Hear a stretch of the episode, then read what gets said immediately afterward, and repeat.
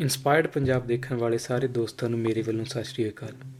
ਮੈਂ ਹਰਸਿਮਰਨ ਸਿੰਘ, ਤੁਹਾਡੇ ਨਾਲ ਕਿਤਾਬ ਮੈਨ ਸਰਚ ਫॉर ਮੀਨਿੰਗ ਦੀ ਸੰਖੇਪ ਵਿੱਚ ਚਰਚਾ ਕਰਨ ਲਈ ਹਾਜ਼ਰ ਹਾਂ। ਮੈਨ ਸਰਚ ਫॉर ਮੀਨਿੰਗ ਦਾ ਲੇਖਕ ਵਿਕਟਰ ਫ੍ਰੈਂਕਲ ਆਪਣੇ ਸਮੇਂ ਦਾ ਇੱਕ ਬੜਾ ਚੰਗਾ ਮਨੋਵਿਗਿਆਨਕ ਡਾਕਟਰ ਹੋਇਆ। ਇਹ ਇੱਕ ਯਹੂਦੀ ਸੀ ਤੇ ਕਈ ਸਮਾਂ ਨਾਜ਼ੀਆਂ ਦੇ ਕਨਸੈਂਟਰੇਟਡ ਕੈਂਪਾਂ ਵਿੱਚ ਵੀ ਰਿਹਾ, ਜਿੱਥੇ ਯਹੂਦੀਆਂ ਨੂੰ ਲਿਆ ਕੇ ਉਹਨਾਂ ਦਾ ਕਤਲੇਆਮ ਕੀਤਾ ਜਾਂਦਾ ਸੀ।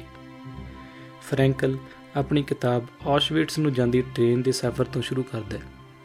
ਪੂਰੀ ਟ੍ਰੇਨ ਵਿੱਚ 1500 ਤੇ ਹਰੇਕ ਬੋਗੀ ਵਿੱਚ 80 ਜਣਿਆਂ ਨੂੰ ਲਿਜਾਇਆ ਜਾ ਰਿਹਾ ਹੈ। ਬੜੀ ਦੂਰ ਧੁੰਦਲਾ ਔਸ਼ਵਿਟਸ ਲਿਖਿਆ ਹੋਇਆ ਦਿਖ ਰਿਹਾ ਹੈ। ਔਸ਼ਵਿਟਸ ਜਾਨੀ ਕਿ ਡੈਥ ਕੈਂਪ। ਹੁਣ ਫ੍ਰੈਂਕਲ ਤੇ ਸਾਥੀਆਂ ਦੇ ਸੀਨੇ ਵਿੱਚ ਇੱਕ ਡਰ ਜਿਹਾ ਬੈਠਣਾ ਸ਼ੁਰੂ ਹੋ ਗਿਆ।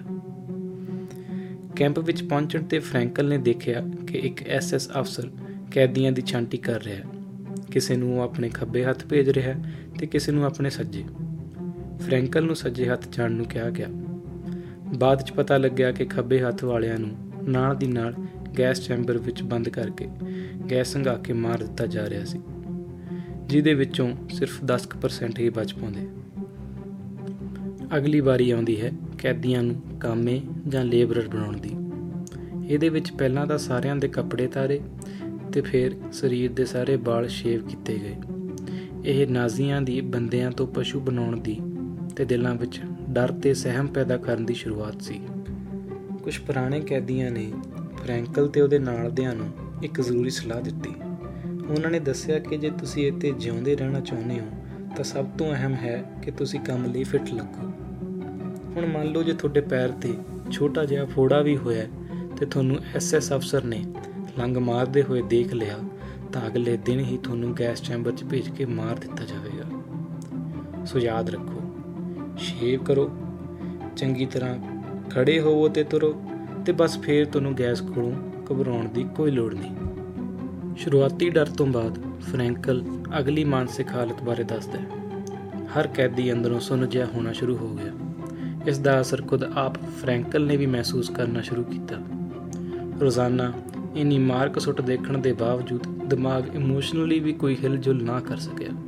ਮੰਨੋ ਕੋਈ ਅਸਰ ਹੀ ਹੋਣੋਂ ਹਟ ਗਿਆ ਹੋਵੇ। ਕੁਝ ਟਾਈਮ ਬਾਅਦ ਸਭ ਕੁਝ ਮਾੜਾ ਚੱਲਦੇ ਹੋਏ ਫ੍ਰੈਂਕਲ ਨਾਲ ਇੱਕ ਚੰਗੀ ਗੱਲ ਹੋਈ। ਜਿਹੜੇ ਕੈਦੀ ਬਾਕੀ ਕੈਦੀਆਂ ਦੀ ਨਿਗਰਾਨੀ ਕਰਦੇ, ਉਹਨਾਂ ਨੂੰ ਕੋਪੋ ਕਹਿੰਦੇ ਸੀ। ਉਹ ਆਪਣੇ ਅਫਸਰਾਂ ਨੂੰ ਖੁਸ਼ ਕਰਨ ਲਈ ਉਹਨਾਂ ਨਾਲੋਂ ਵੀ ਜ਼ਿਆਦਾ ਨਿਰਦਈ ਬਣ ਜਾਂਦੇ। ਪਰ ਫ੍ਰੈਂਕਲ ਨੇ ਮਨੋਵਿਗਿਆਨ ਦੀ ਸਹਾਇਤਾ ਨਾਲ ਆਪਣੇ ਕੋਪੋ ਨਾਲ ਯਾਰੀ ਪਾ ਲਈ। ਇਸ ਰਿਸ਼ਤੇ ਨੇ ਫ੍ਰੈਂਕਲ ਨੂੰ ਭੁੱਖਾ ਮਰਨ ਤੋਂ ਬਚਾਈ ਰੱਖਿਆ। ਕੈਂਪ ਵਿੱਚ ਖਾਣ ਨੂੰ ਬੜਾ ਹੀ ਥੋੜਾ ਮਿਲਦਾ। ਘੱਟ ਰਾਸ਼ਨ ਕਰਕੇ ਸਰੀਰ ਆਪਣੇ ਆਪ ਨੂੰ ਖਾਣ ਲੱਗ ਜਾਂਦਾ ਤੇ ਸਵੇਰੇ ਸ਼ਾਮ ਬਸ ਸਵਾਦਿਸ਼ਟ ਚੀਜ਼ਾਂ ਦੀ ਹੀ ਸੁਪਨੇ ਆਉਂਦੇ। ਇਸ ਦੌਰਾਨ ਫ੍ਰੈਂਕਲ ਨੂੰ ਔਸ਼ਵਿਟਸ ਤੋਂ ਟਕਾਊ ਕੰਪਲੈਕਸ ਦੇ ਕੈਂਪ ਵਿੱਚ ਭੇਜ ਦਿੱਤਾ ਗਿਆ। ਰਾਹ ਵਿੱਚ ਟ੍ਰੇਨ ਜਦੋਂ ਵੀਨਾ ਵਿੱਚ ਦੀ ਲੰਘੀ ਤਾਂ ਫ੍ਰੈਂਕਲ ਨੇ ਇੱਕ ਮੋਰੀ ਰਾਹੀਂ ਆਪਣੀ ਗਲੀ ਦੇ ਦਰਸ਼ਨ ਕੀਤੇ। ਕੈਂਪ ਵਿੱਚ ਰੋਟੀ ਤੋਂ ਇਲਾਵਾ ਰਾਜਨੀਤੀ ਤੇ ਧਰਮ ਬਾਰੇ ਵੀ ਬੜਾ ਵਿਚਾਰ ਵਟਾਂਦਰਾ ਹੁੰਦਾ। ਰਾਜਨੀਤੀ ਬਾਰੇ ਗੱਲਬਾਤ ਜ਼ਿਆਦਾਤਰ ਅਫਵਾਹਾਂ ਨਾਲ ਭਰੀ ਹੁੰਦੀ ਤੇ ਰਹੀ ਗੱਲ ਧਰਮ ਦੀ। ਕੈਂਪ ਵਿੱਚ ਰਹਿ ਕੇ ਕੈਦੀਆਂ ਦੇ ਧਰਮ ਬਾਰੇ ਵਿਚਾਰ ਬੜੇ ਡੂੰਘੇ ਤੇ ਗੰਭੀਰ ਬਣ ਗਏ। ਹਰੇਕ ਨੇ ਆਪਣੀ ਅਰਦਾਸ ਆਪ ਬਣਾ ਲਈ ਜੋ ਰਾਤ ਦੇ ਹਨੇਰੇ ਵਿੱਚ ਕਈ ਕੁੰਜਾਂ 'ਚ ਸੁਣਾਈ ਦਿੰਦੀ। ਕੈਦੀ ਮੰਦੇ ਤੋਂ ਮੰਦੇ ਹਾਲਾਤਾਂ ਵਿੱਚ ਹੁੰਦੇ ਹੋਏ ਵੀ ਹਾਸੇ ਦਾ ਸਹਾਰਾ ਲੈਂਦੇ। ਇੱਕ ਵਾਰ ਜਦੋਂ ਸਾਰੇ ਕੈਦੀ ਡਕਾਊ ਪਹੁੰਚੇ ਤਾਂ ਦੇਖਿਆ ਕਿ ਇੱਥੇ ਨਾ ਕੋਈ ਗੈਸ, ਨਾ ਕੋਈ ਭੱਠੀ ਤੇ ਨਾ ਹੀ ਕੋਈ ਕਬਰਿਸਤਾਨ ਹੈ। ਸਾਰੇ ਹੀ ਬੜੇ ਖੁਸ਼ ਹੋਏ ਤੇ ਟੀਚਰ ਮਖੌਲ ਸ਼ੁਰੂ ਹੋ ਗਿਆ। ਇਹ ਪਤਾ ਹੋਣ ਦੇ ਬਾਵਜੂਦ ਕਿ ਮਾੜਾ ਟਾਈਮ ਸਾਰਿਆਂ ਦੇ ਸਹਾਣੇ ਹੀ ਖੜਾ ਹੈ। ਫ੍ਰੈਂਕਲ ਦੀ ਕਿਸਮਤ ਚੰਗੀ ਸੀ ਕਿ ਉਹਨੂੰ ਡਾਕਟਰ ਵਜੋਂ ਰੈਸਟ ਕੈਂਪ ਵਿੱਚ ਟ੍ਰਾਂਸਫਰ ਕਰ ਦਿੱਤਾ।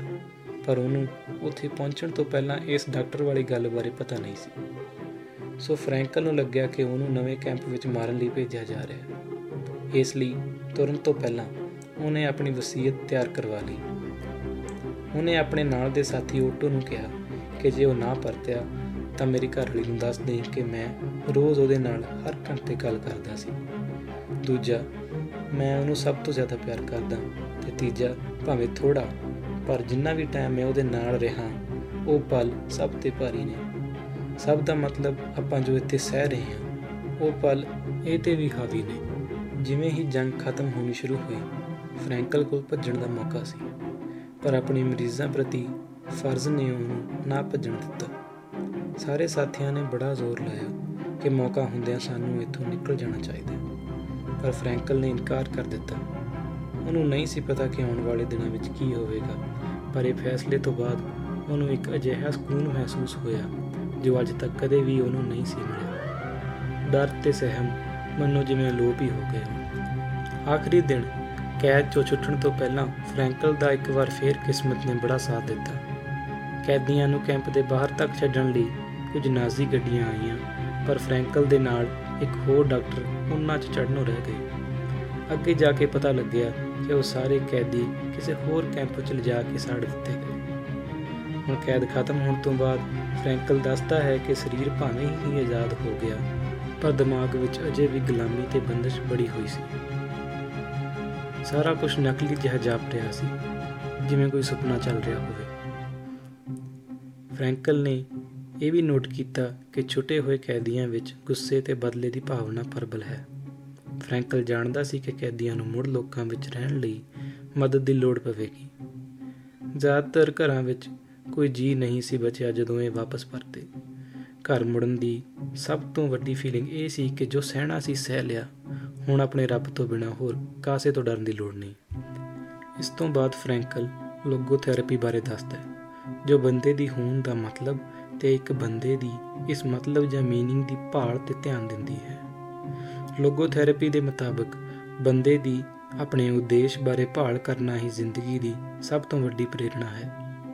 ਲੋਗੋਥੈਰੇਪੀ ਨੂੰ ਤੀਜਾ ਵਿਨੀ ਸਕੂਲ ਆਫ ਸਾਈਕੋਲੋਜੀ ਵੀ ਕਿਹਾ ਜਾਂਦਾ ਹੈ। ਪਹਿਲਾ ਸਿਗਮੰਡ ਫਰੈਡ ਨੇ ਦਿੱਤਾ, ਜਿਹਦਾ ਕਹਿਣਾ ਸੀ ਕਿ ਹਿਊਮਨ ਸਾਈਕੋਲੋਜੀ ਬੰਦੇ ਦੀ ਆਨੰਦ ਮਾਣਨ ਦੀ ਤੇ ਦਰਦ ਜਾਂ ਪੀੜਾ ਨੂੰ ਘਟਾਉਣ ਦੀ ਇੱਛਾ ਤੇ ਟਿਕੀ ਹੈ। ਦੂਜੀ ਥਿਉਰੀ ਐਲਫਰਡ ਐਡਲਰ ਨੇ ਦਿੱਤੀ ਜਿਨੇ ਕਿਹਾ ਕਿ ਬੰਦਾ ਆਪਣੇ ਨਿੱਜੀ ਆਨੰਦ ਤੋਂ ਨਹੀਂ, ਸਗੋਂ ਸੋਸਾਇਟੀ ਵਿੱਚ ਸਤਾ ਜਾਂ ਪਾਵਰ ਦੀ ਭਾਲ ਤੋਂ ਪ੍ਰੇਰਿਤ ਹੁੰਦਾ ਹੈ। ਫ੍ਰੈਂਕਲ ਨੇ ਕੈਂਪ 'ਚ ਰਹਿ ਕੇ ਸਿੱਖਿਆ ਕਿ ਨਿੱਜੀ ਆਨੰਦ ਤੇ ਪਾਵਰ ਤੋਂ ਇਲਾਵਾ ਹੋਰ ਵੀ ਕੁਝ ਸੀ ਜਿਨੇ ਉਹਨੂੰ ਤੋਰੀ ਰੱਖਿਆ। ਫ੍ਰੈਂਕਲ ਦੇ ਹਿਸਾਬ ਨਾਲ ਪਿਆਰ, ਕੁਝ ਕਰਨ ਤੇ ਹਾਸਲ ਕਰਨ ਦੀ ਉਮੰਗ ਤੇ ਪੀੜਾ ਨੂੰ ਸਰ ਕਰਨ ਉੱਤੇ ਮਾਣ ਤੇ ਇੱਜ਼ਤ ਪਾਉਣ ਵਿੱਚ ਆਪਣਾ ਉਦੇਸ਼ ਲੱਭਦਾ ਹੈ। ਖਾਸ ਕਰ ਕੁਝ ਹਾਸਲ ਕਰਨ ਤੇ ਪ੍ਰਾਪਤੀ ਨੂੰ ਮੁੱਦੇ ਨਜ਼ਰ ਰੱਖਦਿਆਂ ਬੰਦਾ ਹਮੇਸ਼ਾ ਅੱਗੇ ਨੂੰ ਹੀ ਦੇਖਦਾ ਹੈ। ਫ੍ਰੈਂਕਲ ਦੇ ਮੁਤਾਬਕ ਲੋਗੋਥੈਰੇਪੀ ਭਵਿੱਖ ਬਾਰੇ ਜ਼ਿਆਦਾ ਧਿਆਨ ਦਿੰਦੀ ਹੈ। ਲੋਗੋਥੈਰੇਪੀ ਦਾ ਵੱਡਾ ਮਕਸਦ ਬੰਦੇ ਨੂੰ ਆਪਣੇ ਹੋਣ ਦਾ ਮਤਲਬ ਲੱਭਣ ਲਈ ਪ੍ਰੇਰਿਤ ਕਰਨਾ ਹੈ। ਪਾਸਟ ਦੇ ਟਰਾਮੇ ਤੇ ਬੀਤ ਗਈਆਂ ਗੱਲਾਂ ਉਹਨਾਂ ਪ੍ਰਭਾਵ ਨਹੀਂ ਰੱਖਦੀਆਂ ਜਿੰਨਾ ਕਿ ਭਵਿੱਖ 'ਚ ਕਰਨ ਵਾਲੇ ਕੰਮ ਪ੍ਰਭਾਵਿਤ ਕਰਦੇ ਨੇ।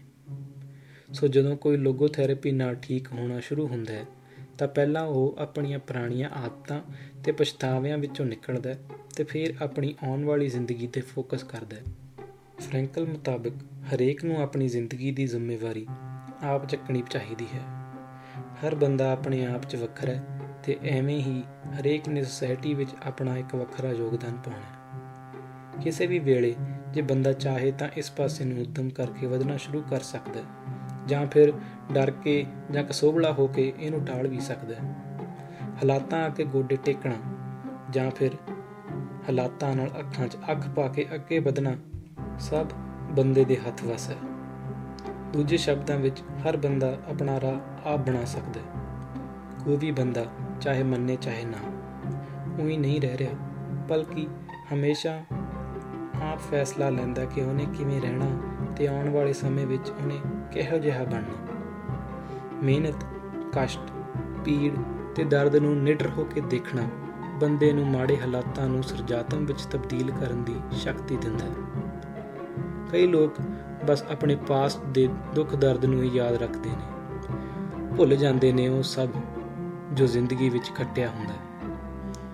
ਉਹ ਮਿਲਿਆ ਹੋਇਆ ਪਿਆਰ, ਉਹ ਸਾਰੇ ਚੰਗੇ ਕੰਮ ਤੇ ਸਭ ਤੋਂ ਵੱਡੀ ਚੀਜ਼ ਉਹ ਸਾਹਸ ਤੇ ਚੜ੍ਹਦੀ ਕਲਾ, ਜਿਹਦੇ ਨਾਲ ਆਪਣਾ ਮਾੜਾ ਟਾਈਮ ਹੰਡਾਇਆ ਹੁੰਦਾ ਹੈ। ਫ੍ਰੈਂਕਲ ਬਜ਼ੁਰਗੀ ਨੂੰ ਬੜੀ ਕੀਮਤੀ ਦੱਸਦਾ ਹੈ। ਨਵੇਂ ਖੂਨ ਨੂੰ ਬਜ਼ੁਰਗਾਂ ਨੂੰ ਫਟਕਾਰਨ ਦੀ ਜਗ੍ਹਾ ਉਹਨਾਂ ਤੋਂ ਸਾੜਾ ਕਰਨਾ ਤੇ ਸਿੱਖਣਾ ਚਾਹੀਦਾ ਹੈ ਉਹ ਸਾਰੀਆਂ ਸੰਭਾਵਨਾਵਾਂ ਜੋ ਇੱਕ ਬਜ਼ੁਰਗ ਨੇ ਅਸਲ ਕਰ ਦਿਖਾਈਆਂ ਤੇ ਜ਼ਿੰਦਗੀ ਦਾ मीनिंग ਜੋ ਉਹਨਾਂ ਨੇ ਪੂਰ ਲਿਆ ਹੈ ਇਹ ਸਭ ਹੁਣ ਉਹਨਾਂ ਕੋਲੋਂ ਰੱਬ ਵੀ ਆ ਕੇ ਨਹੀਂ ਖੋ ਸਕਦਾ ਕੈਂਪਾਂ ਦੇ ਤਜਰਬੇ ਤੇ ਅਤ ਦਰਜੇ ਦੇ ਮੰਦੇ ਹਾਲਾਤ ਹੰਢਾਉਣ ਤੋਂ ਬਾਅਦ ਫਰੈਂਕਲ ਲੋਕਾਂ ਨੂੰ ਦੋ ਹਿੱਸਿਆਂ ਵਿੱਚ ਵੰਡਦਾ ਹੈ ਚੰਗੇ ਤੇ ਭੈੜੇ ਕੈਂਪ ਵਿੱਚ ਕਈ ਕੈਦੀਆਂ ਦਾ ਅਸਲ ਨਿਕਲ ਕੇ ਬਾਹਰ ਆਇਆ। ਨਕਾਬ ਉਤਰਨ ਤੇ ਜ਼ਿਆਦਾਤਰ ਲੋਕ ਘਟੀਆ ਹਰਕਤਾਂ ਤੇ ਉਤਰ ਆਏ। ਬਾਹਰ ਆਜ਼ਾਦੀ ਵਿੱਚ ਇਹ ਤਾਂ ਤੁਸੀਂ ਆਪ ਹੀ ਹੋ ਜੋ ਖੁਦ ਨੂੰ ਇਹ ਸਵਾਲ ਕਰ ਸਕਦੇ ਹੋ ਕਿ ਤੁਸੀਂ ਚੰਗੇ ਲੋਕਾਂ ਵਿੱਚ ਆਉਂਦੇ ਹੋ ਕਿ ਜਾਂ ਫਿਰ ਦੂਜੀ ਸ਼੍ਰੇਣੀ ਵਿੱਚ। ਇਹ ਸੱਚ ਹੈ ਕਿ ਚੰਗੇ ਲੋਕਾਂ ਦੀ ਗਿਣਤੀ ਘੱਟ ਜਾਨੀ ਮਾਈਨੋਰਟੀ ਹੀ ਰਹੂਗੀ। ਤੇ ਇਸ ਘੱਟ ਗਿਣਤੀ ਵਿੱਚ ਆਉਣਾ ਹਮੇਸ਼ਾ ਚੁਣੌਤੀ ਭਰਿਆ ਸੌਦਾ ਰਹੇਗਾ। ਹੁਣ ਅੱਜ ਦੀ ਦੁਨੀਆ ਦੇ ਹਾਲਾਤ ਬੜੇ ਮਾੜੇ ਨੇ ਤੇ ਇਹ ਹੋਰ ਵੀ ਭੈੜੇ ਹੁੰਦੇ ਜਾਣਗੇ ਜਦੋਂ ਤੱਕ ਆਪਾਂ ਸਾਰੇ ਆਪਣਾ ਉੱਤਮ ਯੋਗਦਾਨ ਇਸ ਦੁਨੀਆ ਵਿੱਚ ਨਹੀਂ ਪਾਉਂਦੇ। ਸੋ ਇਹ ਸੀ ਵਿਕਟਰ ਫ੍ਰੈਂਕਲ ਦੀ ਲਿਖੀ ਹੋਈ ਕਿਤਾਬ ਮੈਨ ਸਰਚ ਫॉर ਮੀਨਿੰਗ ਆਪਣੇ ਸੁਝਾਅ ਹੇਠਾਂ ਜ਼ਰੂਰ ਦੇਣਾ ਤੇ ਅਜਿਹੀਆਂ ਹੋਰ ਕਿਤਾਬ ਚਰਚਾਵਾਂ ਨੂੰ ਸੁਣਨ ਲਈ ਸਬਸਕ੍ਰਾਈਬ ਕਰਨਾ ਨਾ ਭੁੱਲਣਾ। ਇਨਸਪਾਇਰਡ ਪੰਜਾਬ।